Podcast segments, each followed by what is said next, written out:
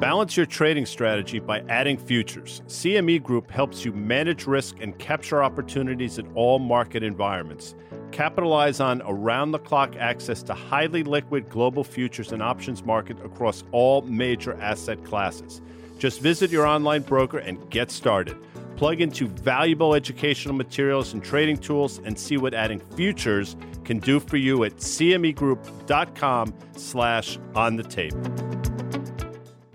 iConnections is the world's largest capital introduction platform in the alternative investment industry. iConnections membership only platform brings together the asset management community, providing allocators and managers with the opportunity to connect both physically and virtually. With an impressive network of over 4,000 allocators and 900 managers, their community oversees an astounding $48 trillion and $16 trillion in assets, respectively. iConnections is also the driving force behind the alternative investment industry's most renowned in person events. We invite you to join iConnections at their upcoming event, Salt iConnections in New York, taking place on May 20th through the 21st at the Glass House in New York City. This two day event is packed with one on one cap intro meetings and content. To explore more about iConnections events and gain access to their members only platform, visit iConnections.io. SoFi, the all in one super app for banking, borrowing, and investing. Earn industry leading APY, get great loan rates, and trade stocks. SoFi, get your money right. Banking products and loans offered by SoFi Bank NA. NMLS 696891. Brokerage and active investing products offered through SoFi Securities, LLC, member FINRA SIPC. Welcome to the Monday edition of the On the Tape podcast. I'm Dan Nathan. I'm joined by Guy Adami. And also on Mondays, Guy, it is EY from SoFi. That would be Liz Young. She is the head market strategist at the aforementioned SoFi. Liz, welcome. Hello. Happy Monday. It's a stormy Monday. It's rainy. Oh, there it is. Your Packers tough loss to the Oh, Falcons. By the I way, know. The 2 and 0 Falcons, Dan. Yeah, I got to give a shout out to my main man, Dave Ragone. He is the offensive coordinator for those Falcons there. 2 and 0, guy. And let me tell you something. I was in New Jersey last night. I was on the beach at Asbury Park. They had a couple TVs set up. I was there for a Foo Fighters concert at Sea.Hear.Now, and they had dual screens, as they say in the biz. They had one tent with the Jets game on and one tent on with the Giants. And I go and I look in the second quarter, the Giants are down 20 to nothing. Okay, 20 to nothing to the lowly Cardinals of Arizona, and you guys pulled it out. Honestly, it would have been. I wasn't playing for them, so I appreciate you saying you guys. I'm not one of those people that speak about my teams as we. I, I love when yeah. the callers say we lost. No, you didn't lose because you weren't effing playing. All right, fine. No, 0 and 2 Giants would have been a devastation here, and you're 1 and 1 pack, Liz. That's fine. Guys, let's get on One it. We got a big. we only lost by one point. Jordan Love finished the game, I think, like 14 for 17 or something, 14 for 19. Not a bad showing. Whether you lose by 41 or know, 1, I know, Elizabeth, I in the. National I- Football yeah. League, it counts as a loss. You don't get style points. This is not figure skating. No style All right. points. Matter of fact. All right, we got a big show because this is Fed Week, and Liz is going to be doing a Fedapalooza. She is going to be on CNBC on Wednesday. Uh, she's going to be on the halftime report with Scott Wapner. She's going to be on the closing bell with Scott Wapner. In between that is going to be Fed Chair Powell. They're also going to have Jeffrey Gundlach, and I always find what he has to say actually very fascinating. But there's a whole heck of a lot of stuff to go over here, just getting everybody set for this week. But first, stick around. I had a great conversation with Mark Simmer. He is the managing partner and CIO at Clear Haven capital management. We talk about what's going on in the credit markets, private credit in particular, and he had a lot of great insights there. But guys, okay, let's talk about it. So on Wednesday, we have the Fed. There's a whole host of things that we want to hear from the Fed about dot plot, how the Fed are thinking about the potential for a soft landing. We talked about this a little bit, I think, last week. Fed Chair Powell guy, I think it was a week ago Friday, was doing all of these off the records with the financial media, with a, a bunch of investors. They're trying to paint the picture for a soft landing here. But here's the thing I just have a hard time thinking about is that we have crude oil above 90. It's 92 ish. One of them is trading at 95. You can tell me the difference between 92 and 95 with WTI and Brent here. But it's hard to imagine that we are going to have a soft landing with crude oil where it is. And then you think about inflation expectations coming down. It seems to be there's something's got to give here, Guy. Talk to me a little bit about the potential for the Fed to nail this narrative, especially when we hear Fed Chair Powell on Wednesday afternoon. Yeah, I've, I've thought that's a pipe dream for a while. I, with each passing day, I think the likelihood in some people's mind becomes more and more likely that they'll be able to do this. But if you just look around and say to yourself, how in the world is this going to be possible? When you look again, to this morning as we're sitting here, 10 year yields back above 4.35%, levels that we last saw in October. Yields are extraordinarily sticky. And again, I would submit they're going higher for the wrong reasons. You're seeing it across the globe as well. You're seeing a breakdown in Japan. Peter Boockvar wrote about that earlier today. We've done podcasts about that. I don't want to get too granular, too wonky here, but that has impact in the United States markets without question. And to a certain extent, I think you're seeing it in the bond market. And they say in the airline industry, any landing is a good landing. I get it. But with that said, this landing is going to be bumpy as hell. And, you know, the plane's still in the air without question but they're looking for a runway, and I just don't think they're going to find one that's going to suit their needs. All right, Liz, I, just mentioned it's hard to imagine. I was at a Pearl Jam show the other night, and they played the song "It's Hard to Imagine," and you just got to think about the lyrics here. Things were different then. It all is different now. I tried to explain somehow things were different then. All is different now. Just think about this: where crude was last time, it was trading at these levels above 90. It was last fall, last October. The S and P was what below 3,600 for a spell. It's 4450 right now, we think about all of those inflationary inputs that companies were able to pass through and with the sort of pricing power that they had for a whole host of reasons here, I think it's a little different now. That's what I'm getting at here. And you've talked a lot about this. You're like, you've said we're at that point. We're at that 18 month mark, right? Since the, the rate increases started. And it really feels like we're going to have a bunch of this data start to smash into each other in a way that maybe stock market valuations are not discounting. We're at the 18 month mark since the hiking cycle began. We are at the 15 month mark since the yield curve inverted decidedly and stayed inverted. And, and you can't argue that point, right? It's been inverted for that much time. This is exactly the point when things usually show up. And I think some things have showed up, but the data so far has not conclusively shown that there's a ton of stress in the system. However, yeah, you have to, number one, look at the bond market. Number two, think about it logically in the sense of oil prices are high again, gas prices are high. So there's some justification for certain types of companies to pass that through. Airline fare probably stays high. That's justified. Maybe used car prices. There's certain things that are obvious knock on effects of high oil. However, things like consumer staples, consumer discretionary, goods prices that we know have come down, input costs that we know have come down, no longer can be justified to pass through to, to the customer. Not only that, now the customer knows that inflation is down. You keep raising prices and they're going to just resist, which is something that I think we talked about last week, where we have this big trade down that's happened with the consumer. And you've got a bunch of businesses that are seeing a consumer that they don't usually see coming through their doors or shopping on their website because of that simple fact. Consumers are no longer willing to put up with the price increases and the pass throughs. And they're saying, you know what? Then I'll just shop somewhere else and I'll buy different stuff until this goes away. So, Guy, it feels like a little bit of a perfect storm for U.S. multinationals here. You think about, Liz just mentioned the dollar, the U.S. dollar index, the Dixie is approaching 106. That's a level that really it hasn't been at. It's been a couple times over the last kind of year, but it was really a breakdown level last year when, the, again, when the S&P was very near its lows. So you have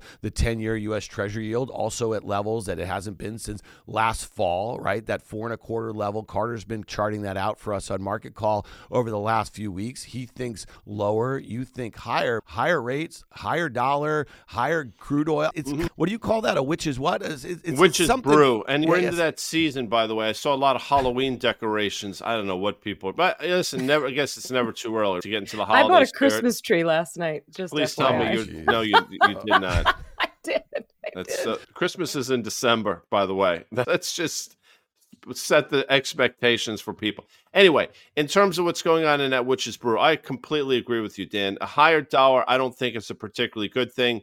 we had Mike Kao, not Mike Co, on our podcast last week, and he spoke exactly about that the wrecking ball nature of the dollar going higher that I don't think the market is fully pricing in. And again, it goes back to what I said about Japan. It also has a lot to do with what's going on in China and the weakness in their currencies. And then you layer on that the recession we're seeing across Europe. It doesn't paint a particularly good picture. Dollar higher, not a good thing for the stock market.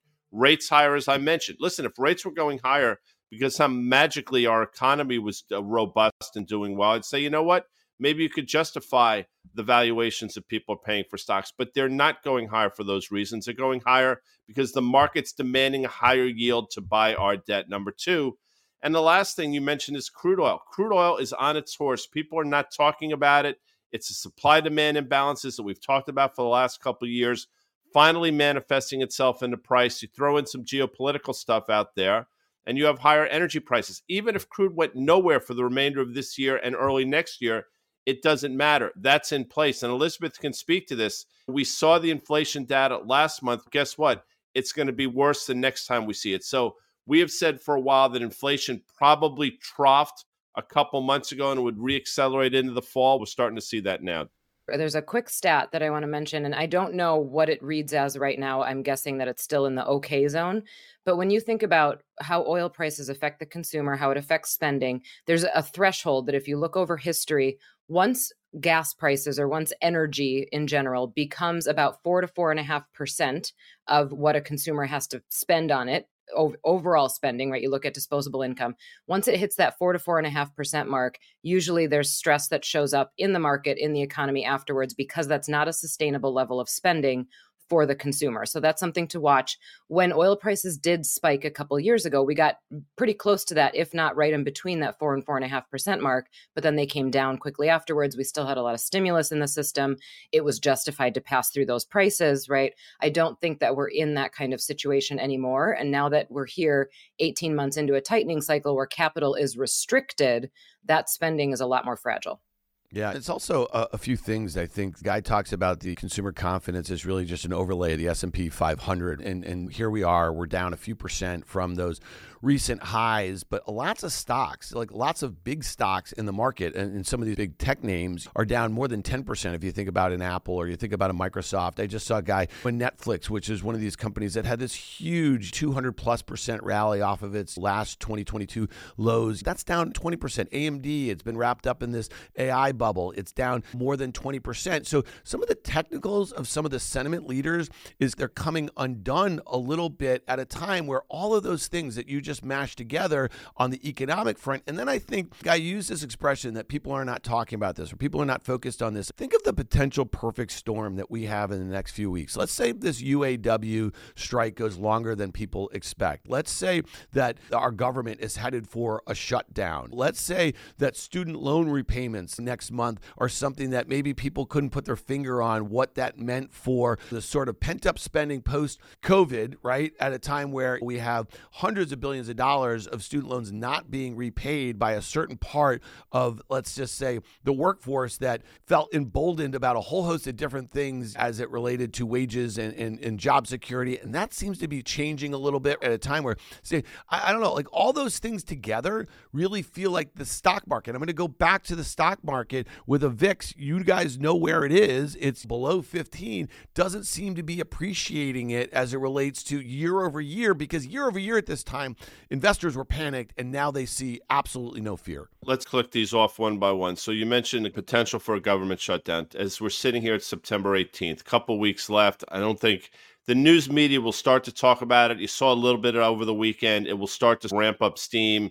You'll have the bipartisan two people come on to different shows and talk about their plan. But the reality is, I think the speaker's up against it here. And there's a small faction that I think controls his destiny and I think this is going to get pushed out to 11th hour. We'll see how that shakes out. But you're right. The market is not taking that into consideration. In terms of some of the other things you said, this auto worker strike, stick around, people, because I don't think this is going to get rectified anytime soon. It's just my opinion. But they seem to be pretty well dug in, the UAW, around 40% pay increases. I think they maybe got down to 36%. I think Ford countered with 20.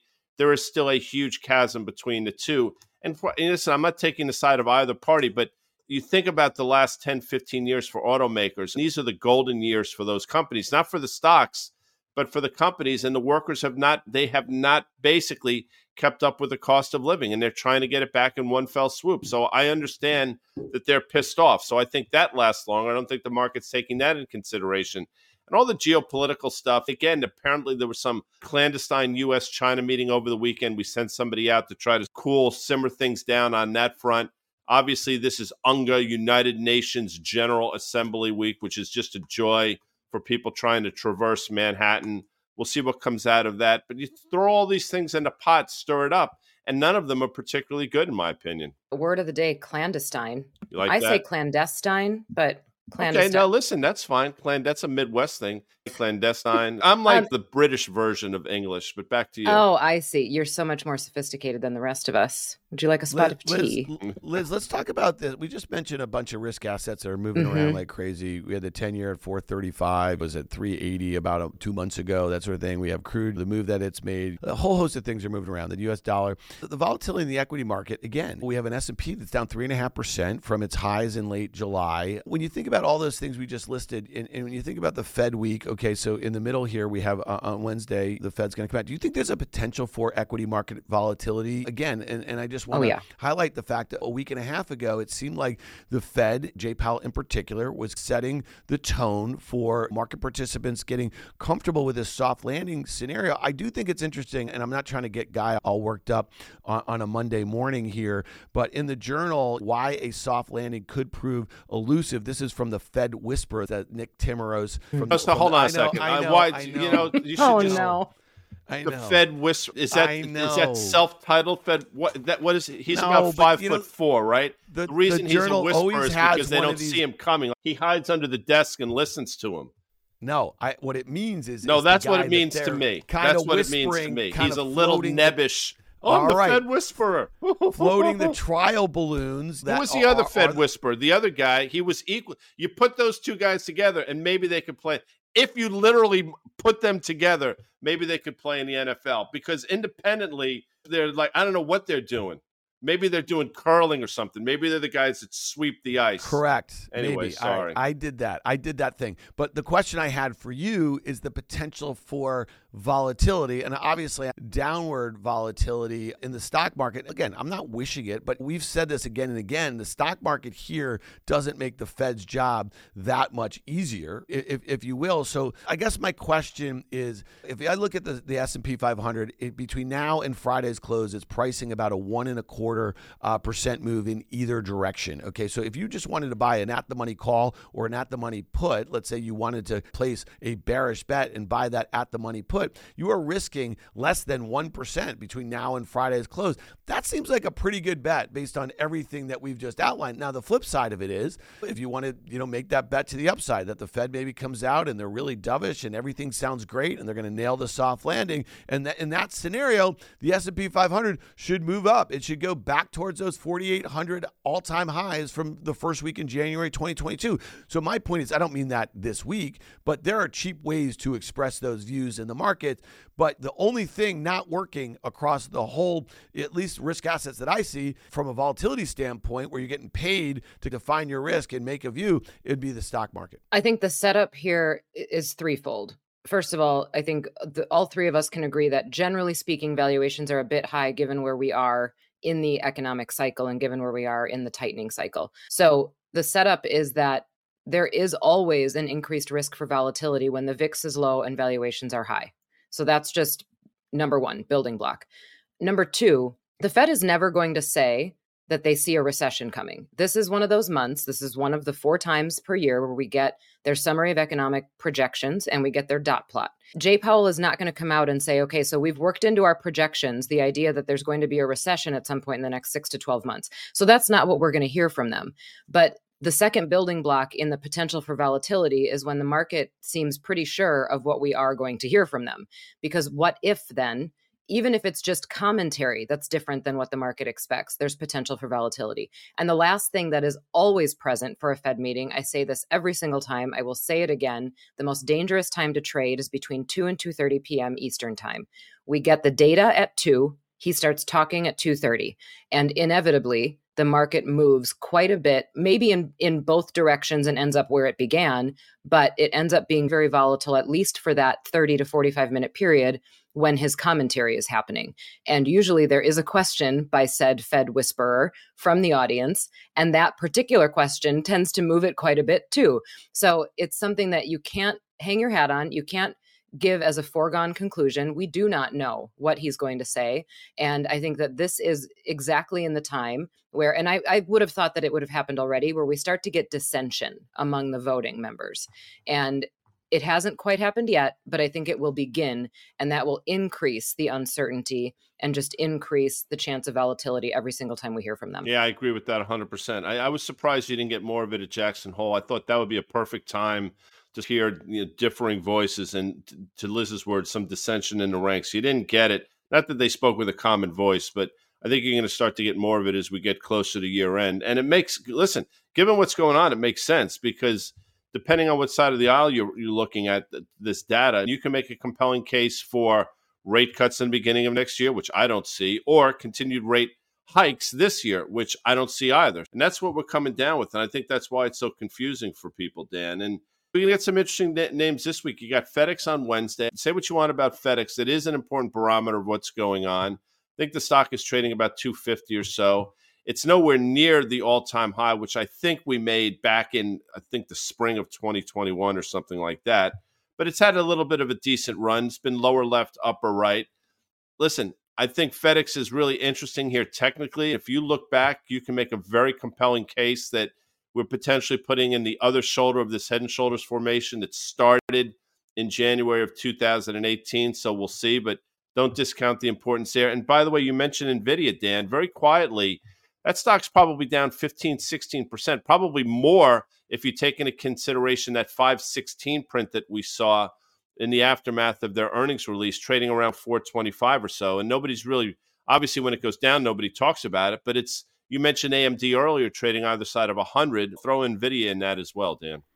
Yeah, no, I, I, think there's some technical damage that's happening in some of the market leaders. That's why I just wanted to bring that up a little bit. And it's not too different than late 2021. We spent a lot of time then talking about the deterioration in many of the sentiment leaders at many parts of the market that had done really well in the back half of 2020 and early 2021, and they were rolling over. But the fact that the S&P and the Nasdaq were making new highs in Q4 of 2021 right into the first week of 2022, it was a apparent to us that we were going to be in a bear market because many parts of the market, many parts of whether there were recent IPOs or SPACs or crypto and, and meme stocks, and the list goes on and on, they were cratering. And then we saw Tesla and Meta and some of those things top out in late 2021. Nvidia also. So to me, I think we could be in a very similar situation. And, and the technicals are saying that. Guys, one last thing before we get out of here. I just thought this was a really interesting couple of headlines I saw in Bloomberg over the weekend. One was ex JP Morgan gold trader sentenced to six months in jail for spoofing. Okay, so this was uh, a market maker at JP, and I guess a handful uh, of these traders pled guilty to this guy's going to jail for six months. They were spoofing, they're putting basically Fugazi bids and asks up on the market screens. This was between 2008 and 2010. And yeah. think of all the things that went on at, at, major investment banks in the lead up to that period and during that period. And none of those guys, and they're all guys, went to jail during the financial crisis, and you're sending some gold traders to jail for putting up fugazi bids and asks, which we know goes on in every market. It's Guys, speak to that. I got to be careful here because I don't know who's listening, but I'll say this: you said fugazi bids and asks. So if you put a bid into the marketplace, somebody could hit that bid. If you put an offer into a marketplace, somebody could take that offer. So you say fugazi. If what I understand why you're saying it, but the reality is if you put a bid out, somebody can hit it. If you could put an offer out, somebody could take it. So were they trying to manipulate prices? I'm sure they absolutely were trying to. But with that said, other market participants could have taken advantage of their air quote fugazi bids and or offers. And but I think the point you're making is more important.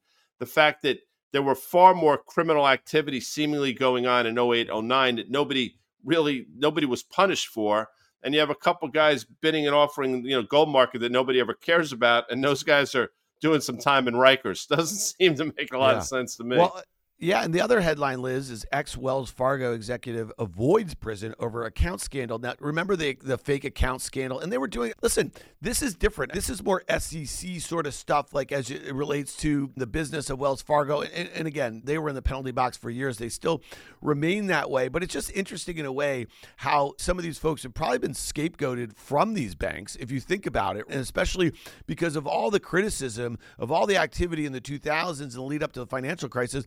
And and nobody went to jail. No, no, and I'm not saying that. I, I don't know whether it's just really interesting that all these years later that we're now having folks like basically could go to jail. I don't know. It seems odd to me. Yeah, it, it is a strange. It's a strange situation. It's an odd topic to suddenly be coming back up. And it could just be that we're trying to make an example. I don't know that it's the right example given everything else that had gone on. But look, I got to be careful here too, obviously. The other thing is when you think about what happens in crises, we talked about this earlier in the show, it's always different. Yeah, it is always different. And if we have a crisis this time, it'll be different in a the catalyst that took us into it is different, right? I think crises happen for a, a, handful of reasons. There are certain outside forces that cause them. The 2008 2009 crisis was a crisis of too much risk in markets, too much risk taking and a blind eye towards it, and then probably a lack of transparency. If we have something this time, it's probably not caused by the same catalyst. It's caused by tightening, it's caused by credit crunches, it's caused by credit deterioration, but hopefully not criminal activity. And I think coming out of the 2008 2009 crisis, there was quite a bit more potential and real criminal activity. I've seen enough movies, you know, about prisons and stuff. So can you imagine like the cafeteria table with these guys? Because it's what I mean. Think about what they talk about. What are you in for? Yeah, I got into a fight at a Ravens game with a bunch of guys, and what are you in for? Yeah, extortion, blah blah. What are you in for? I was spoofing the gold market. You get beat up for stuff like that. Yeah, there you go. Things were different then. All is different now. We tried to explain, people. We appreciate you being here with us on a Monday. Liz Young, Guy Adami, I'm Dan Nathan. Thank you guys. Stick around for my conversation with Mark Simmer. He is the CIO at Clear Haven Capital Management. With CME Group's micro-sized futures and options, you can access the same transparency and liquidity of the benchmark contracts with less upfront financial commitment. Diversify your portfolio and manage your exposure with the flexibility of CME Group micro contracts in crypto, metals, FX, energy, and equity indices. Learn more about what adding futures can do for you at cmegroup.com/micros iConnections is the world's largest capital introduction platform in the alternative investment industry. iConnections membership only platform brings together the asset management community, providing allocators and managers with the opportunity to connect both physically and virtually. With an impressive network of over 4,000 allocators and 900 managers, their community oversees an astounding $48 trillion and $16 trillion in assets, respectively iConnections is also the driving force behind the alternative investment industry's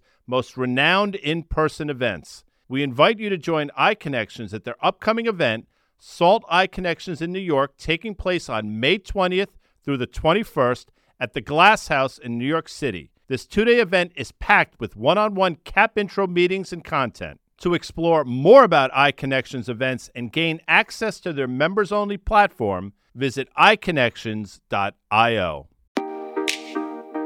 SoFi, the all in one super app for banking, borrowing, and investing. Earn industry leading APY, get great loan rates, and trade stocks. SoFi, get your money right. Banking products and loans offered by SoFi Bank NA, NMLS 696891. Brokerage and active investing products offered through SoFi Securities, LLC, member FINRA SIPC.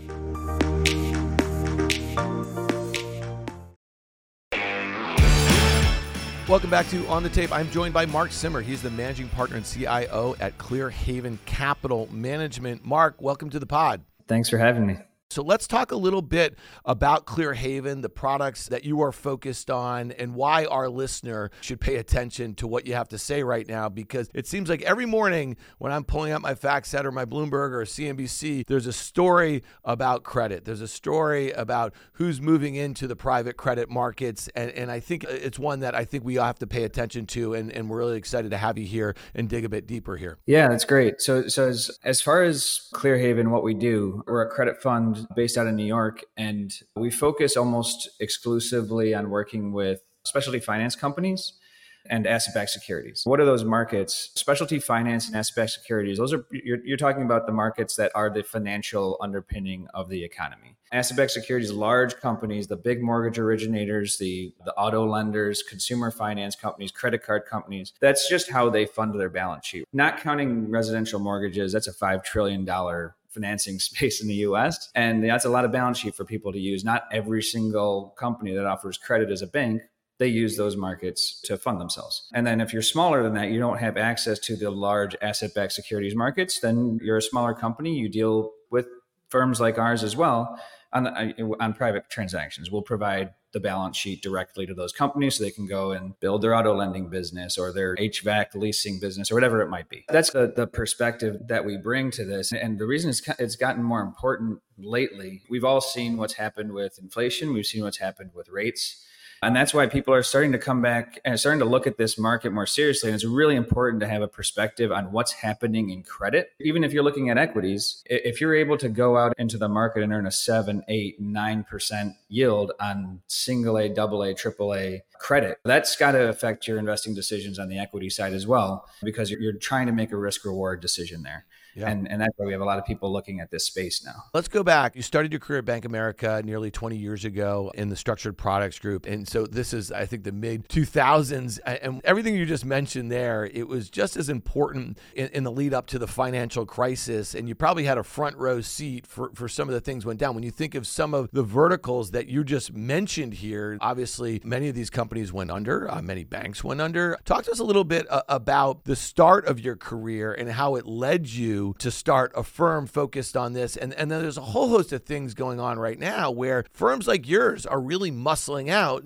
some major financial institutions in this space that when you started in the business, you guys were the only game in town for the most part. So, as far as just how my career arc took me to this place, yeah, started off 2006 out of school, B of A, structured products. I got some advice that synthetic CDOs were this place, fastest growing desk on Wall Street. I took that advice coming out of school and joined that desk, which which gave me, you know, yeah, it was really a front row seat to a couple things. So one is the complexity that can sometimes creep up on you when you're trying to just create financial products and the dangers that you can experience in complexity. And then the second was just a really a, a boot camp in how to create and structure cash flows. And and so I only spent a couple years on that desk 2006, 2007, 2008. And then I went to Macquarie where I focused on trading structured products. And in 2008, trading structured products, that was all the same stuff we're talking about now, but we're in the middle of the crisis. And for a period of time, it really wasn't clear how financial markets were going to continue to exist. And so it was a very interesting time to be investing in and learning about how all of the structured products, asset backed securities markets work. I was at Macquarie and we were building out their a US based credit markets business. And so we had this really great opportunity to start off in asset backed securities and then we moved into private transactions. And we did that over the course of 2012, 13, 14. And then starting in 14, I was managing those desks and building out those businesses. The, the act of building out the private credit businesses there really taught me about a lot of the weak points in how the current market serves early to mid stage or small to medium sized businesses in that space and, and it can somewhat extends to the larger businesses too but large businesses they're just, it's just every transaction is so big but the smaller businesses were really it was really inefficient how they were acquiring the balance sheet to be able to go and build a, an auto finance business in the southeast whatever it might be. And so that's really what drove me ultimately to work on building these businesses in, with clearhaven. We felt we could do them much more efficiently and just be a better counterparty to these businesses. Than a bank can be for good reason. A bank is set up for to do specific things and this was not one of them You started Clearhaven with the idea that you could, again, like you just said, better service some of these smaller companies. Give us an example of, of kind of what you can do um, with your company size, just I guess the nimbleness of it, your access to financing, and your ability to be competitive with larger institutions. And, and what does it look like from an investment standpoint? For banks, they go and they do these deals, they make fees. It, it's a different focus for you guys here. You're, I, I think you're getting more in bed with the, the, the client that you are essentially funding too. Yeah. How are we competing with the larger players? I, I think it's really just it's really via approach and you know how we set ourselves up as a counterparty and how we've built the internal processes of what we do. This is actually something that almost every company I've ever seen gets blindsided by how difficult and, and expensive and lengthy the process is to secure balance sheet to go and build your business. Right? I think everyone's run into that who's tried to go get a loan from a bank or it's the same with hedge funds or credit funds. It's you know, a lot of times you're entering into a six to 12 month process that when you're trying to borrow somewhere up to if you're trying to borrow 5 million or 20 million or 100 million it, it, a lot of times it ends up costing about the same and taking about the same amount of time and the cost could be half a million dollars $750000 a million plus and if you're a medium sized business uh, that's a giant number especially if you're just looking for 10, 5 or 10 million dollars to spend a million dollars putting it in place and 6 to 12 months of your of your life. It's very very intensive. So what we've done is we've gone back to basics on that and we've done we've spent so long we're closing in on 20 years now in this industry. So we've standardized everything just through our experience dealing with all these companies so many times. Everything's standardized. So we can that allows us to go out and just close a lot more quickly a lot more cheaply right? Not, even in the same ballpark right? 50 grand to close a transaction four weeks and the structures and we try and minimize mistakes. The reason things take a long time is you're dealing with someone's kind of dealing with your asset class for the first time. They make mistakes in structuring it, they have to go back and redo. And we try and minimize that by just doing everything a lot of times. And so that's what we're trying to bring to the space a little bit more of a commoditized product that people know they can go out and get. no one started building a specialty finance company because they thought they were great at capital markets. That wasn't their passion in this that's our passion. So we try and solve that as efficiently as we can. So if you're not focused on the fees, which banks are, talk to me a little bit about it as an asset class. Obviously, you raise capital from investors and you're looking to deploy that capital and get a return on that because I think that's one of the biggest differentials also. This kind of comes back to where rates are right now. Everything in financial markets is floating rate, whether you have a fixed rate loan or, or not. If you come back to market to borrow, you're effectively floating. People are going to look at the current rate environment. Usually what people benchmark off of. I don't know if maybe not everyone's familiar with it, but it's SOFR. It's a replacement for LIBOR. And right now it's a little over 5%. And so everything we price is basically above that. And so right now, generally, we're able to price transactions somewhere between SOFR plus 7% and SOFR plus 12%, which kind of puts the baseline unlevered um, return on financing in this space between 12 and 12 and 18. And that's pretty down the fairway. We don't, I think that most credit funds would, would say that's approximately where they're pricing. And that's what's brought a lot of people back to this. From the investor standpoint, is that the returns are really attractive. You're putting yourself in a senior secured position on a high cash flow underlying, which is just a very good risk position to be in. And so, good risk position, 12 to 18 unlevered. And then we've been in this market long enough that we can we can go and get bank financing ourselves. How do you think about diversification across your portfolio, and and how do you manage risk in something that that tends to be the rate environment has been very volatile? Is mm-hmm. that something that is also on your radar? Are as it's become harder for companies, especially smaller companies, to get access to capital, and now they're paying much higher interest rates. How, do you think about the risk environment yeah. right now? Yeah, so I, I would say maybe bringing it back to what people are experiencing every day you've seen the rates on auto loans and mortgages and consumer loans people on people with credit card debt are seeing those rate those are floating rate instruments in many cases right they're, they're seeing their rates increase and at the same time people are seeing a lot of their day to day expenses increase. This is a very unique situation in which rates are increasing and we had high inflation. We haven't had that combo in a long time. It's a double hit to people's balance sheets. In terms of what we're seeing from a risk standpoint, we're seeing people's incomes get squeezed and you're seeing that come through on the underlying an, underlying performance, right? You'll see in headlines auto loan default rates or credit card default rates and things like that are hitting peaks despite low unemployment. And that's something that generally we've got to deal with our counterparties. At the same time, the consumer is struggling. The specialty finance companies are struggling. They don't want to Trust me, specialty finance companies generally do not want to charge high rates. They want to charge the lowest rate possible because they want to grab market share. They want to originate, they want to grow, right? So they're generally trying to charge the lowest possible rate that they can out to consumers. And that's a tough balancing act when they're borrowing rates. Just out in the world, the, the US government's borrowing at five and a half percent. These companies are borrowing at eight, nine, 10, maybe more. And so now they've got to balance higher defaults. People are struggling to pay back their loans with higher funding costs. And that's what ultimately causes them to have to tighten credit. They have to raise rates. They've got to reduce the volumes of loans that they're underwriting. And everyone's experiencing that now. It's just harder to get credit. As far as like how we deal with that risk and then how we construct our book, we're a macro shop at, at, at our core. We're dealing with companies that are originating hundreds, thousands, tens of thousands of loans. And what that means is that we're exposed to these macro factors.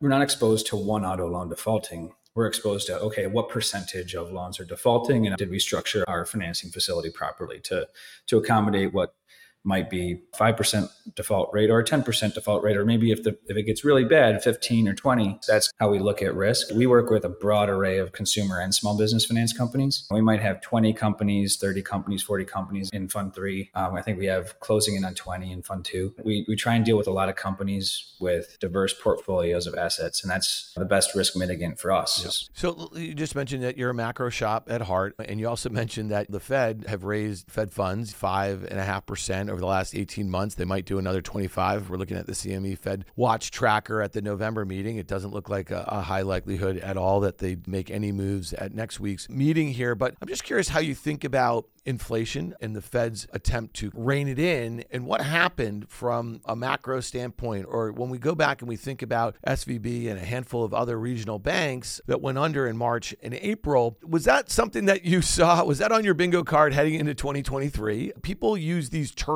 like the Fed will go until something breaks something did break and when I look at the ability for like firms like yours to come in and fill the void that was created by the failure of those banks it seems to be a, a unique opportunity for a whole host of players. But I wonder, going back to your experience where you started in the business on that synthetic CDO desk, is are we moving towards something that we don't understand just yet? So as that void is filled, as these private companies are, are, are providing this sort of financing, what's the regulatory environment look like? And is it something that you and some of your peers are, are proceeding fairly cautiously around? Did we see the bank crisis happening the way that it the way that it did happen. I don't think we pinpointed those institutions. I, I think we knew there was stress well in advance of that. That was very clear in our space because we're there we're dealing with the banks every single every single day. We're in conversations with a bank on one thing or another and you get a sense for how aggressive they're being in building their balance sheets. Through, through the back half of 2020 2021 2022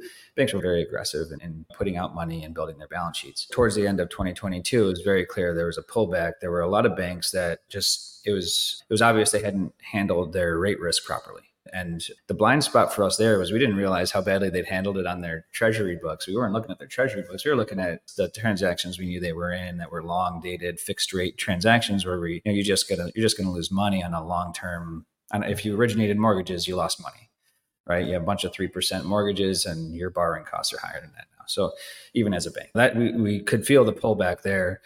And then it was clear they'd also, like many people, had tried to take tried to earn a little bit extra sp- spread by pushing out the yield curve and that that hurt a lot of institutions. And so then with SVB going and a waterfall effect, I do think maybe that caught the the Fed a little bit. They didn't expect to have a large bank failure, most likely, but it uh, ultimately it accomplished the same goal, which was a pullback in credit. And we're still like many banks are still working through this. Banks are licking their wounds. Most of the back end of 2022 and of course all of 2023, banks have been trying to figure out how much money they have that's been the fundamental their, their fundamental question because they made a bunch of loans and, and, when rates were low. And you model you think like uh, your, your, prepayments people are paying off their loans about 20 25% a year. They just prepay people buy their house sell their house move whatever. Same thing with auto loans. They trade in their cars. All this stuff was you know you just expect a certain amount of the money to come back and you have to put it back out again. When rates went up all that stopped. So all of a sudden all the loans they made that money's not coming back. At the same time people decided to take all their money out of the bank. so they don't have money coming back. Meanwhile, deposits are flying out of the bank. And the bank is now in a position, this is what causes those failures. They're like, wait a second, we totally misgauged how much capital we needed to have to be able to satisfy these deposit outflows. And so a lot of banks had to, not everyone was hit as suddenly as SVB was, but they all are dealing with the same issues, have been dealing with the same issues. And so that's caused a big pullback in bank credit to commercial real estate to institutions like us just that kind of low cost of capital that that kind of underpins the, the broader economy that ability to get financing it kind of went away and and has been very difficult. So that flows through and increases your auto lenders financing costs yeah, so you mentioned something I think is really interesting. We've talked a lot about it on the pod over the last few months and, and really since these failures. You mentioned that you, you realize that a lot of these regionals were, were having a difficult time managing that duration risk as rates were going up precipitously. And that became very evident once there was a run on the bank's assets. When I think about it now, okay, and I look at the major money center banks, I look at a, a Citibank or I look at a Bank of America, Citibank is down 45% from its 2021 highs. You think about it, it's very near its multi year lows right now. And when I look at just the BKX, which is the, the KBW Bank Index, it's down 19% on the year versus an S&P that's up 17% on the year. It's down 45% from its highs just a couple years ago. The markets, at least equity investors in these banks, are saying that there's problems here. And I don't mean problems to the tune of 08, 09. I don't mean to the tune of, let's say, an SVB going under, but there's been competition for their deposits as rates have continued to go higher, could we find ourselves in a similar situation at some point over the next three to six months? If inflation, and we just had the CPI print that ticked up a little bit, if the Fed remains higher for longer, all of these major money center banks might have been managing some of their mark to market situations, you know, not too dissimilarly. And so I just wonder was what happened in March or April just a precursor for what we might see in some of the large money center banks? Because at least the way equity investors are treating them right now, they're preparing for something else to happen, another shoe to drop. I, I think there's just a lot of factors. So banks are very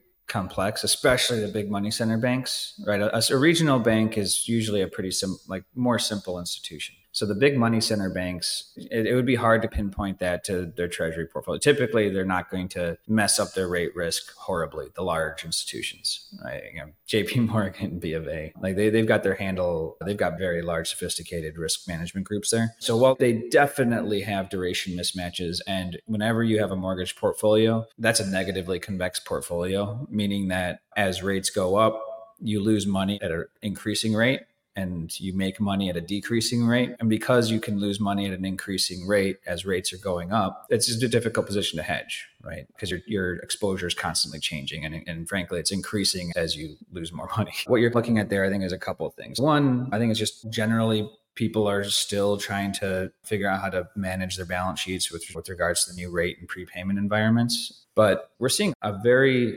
strange consumer credit environment. I'm no expert on bank stocks, right? I'm going to bring it back to what we're seeing and then extrapolate that to a bit to what the bank balance sheets are likely experiencing. But people are drawing down their savings. And there was a lot of excess savings through 2020, 2021 uh, on the back of COVID, but people are drawing down their savings. The combination of increased rates and increased in, and, and high inflation, you're just, you're seeing 2008 like crisis level default rates in consumer with the lowest unemployment we've seen in years, like, like ever. Usually, you're going to see increased defaults with increased unemployment. You're seeing increased defaults, and there hasn't even been a move in, in unemployment. So I think that the, the risk that I think everyone here is, at least in our industries that look at this kind of stuff, is trying to understand the consumer is not particularly healthy right now yeah, they had excess savings and that's propping things up, but the consumer is not healthy. And if we do go into a recession, and whether inflation comes down or not, that probably helps bring inflation down. But if we do go into a recession, like a job recession where people are losing their jobs, you're seeing unemployment tick up. We hit nine or 10 in 2008. We're at three. If you see unemployment tick three, four, five, six, what does that mean? Because people have jobs and they're still defaulting. That's going to get at the core of these banks' balance sheets too. They're big credit card portfolios. They all have big credit auto. They're just big institutions. So, Mark, you've talked a lot about the consumer. I think it's interesting. Earlier in the week, the CEO of Walmart, I think was at an industry conference and talking about how the consumer is, at least from their vantage point, and it made it sound like they're holding up pretty well. And I guess I just make one point about that is that Walmart has seen the benefit of a trade down of a consumer over the course of the last, let's call it 18 months, of, of rates have gone higher for a lot of the reasons that you've mentioned that have putting stress on the consumer, drawing down savings and the like here. My question for you is as you think about it from an investment standpoint across the specialty finance space, we've had this recession pushed out that everybody, at least the equity markets late last year at this time, was pricing in a very high likelihood of happening. We haven't had it. We could be starting one for all we know. We won't know for two quarters. How do you guys think about the potential for a recession across your portfolios and across the verticals that you're most focused on in specialty finance? And what does that mean for your strategy? On the private credit side, we're long term investors. We grew up in the shadow of the financial crisis. We grew up, experienced 06, 07, 08 but then we built businesses in 09 through now. And when you're building businesses in 2009, 10, 11, 12, 13, so the housing market after the crisis didn't bottom until really 2012, right? You are just, you feel like you're still living in it and you're still looking back on it. And you, and so you just, your entire approach to the world is that could happen. Let's make sure if that happens, we're not taking that risk.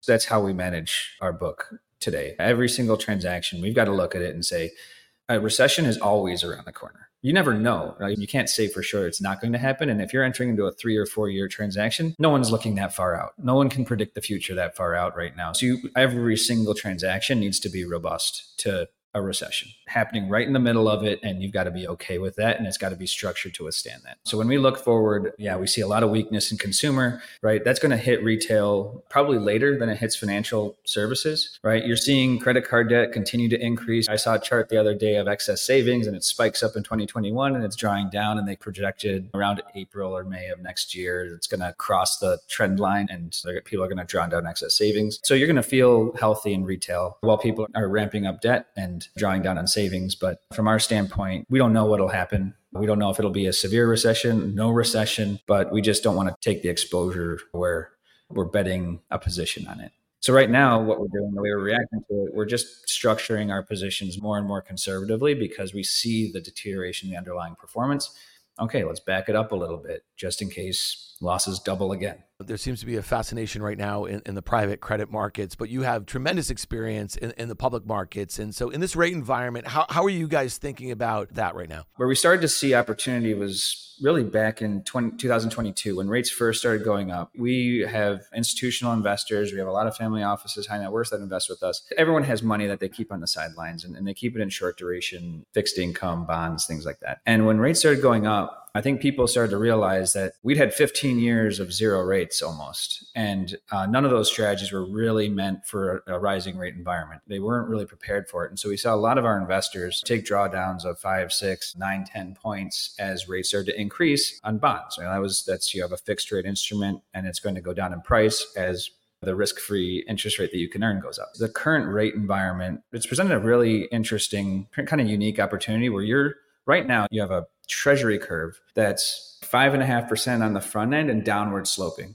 What that means is you get paid money to not take risk on a yield curve like that. The shorter you go, the less interest rate risk you take, the more you're going to get paid in yield. We found that there just weren't really a lot of well designed investment to take advantage of that downward sloping yield curve. You have distress in the specialty finance sector that's causing spreads in asset backed securities to sit at wider levels. And you have this downward sloping yield curve. And so that's just a great place right now. If you can find it, if you're keeping money on the sidelines, being able to invest in that short end of the curve to keep your sidelines money earning, it's a really great opportunity right now in, in this particular market. That was Mark Simmer. He's the managing partner and CIO at Clearhaven Capital Management. You can find more about his firm at clearhavencm.com. Mark, thanks for joining us. I hope you'll come back. Yep. Thanks for having me.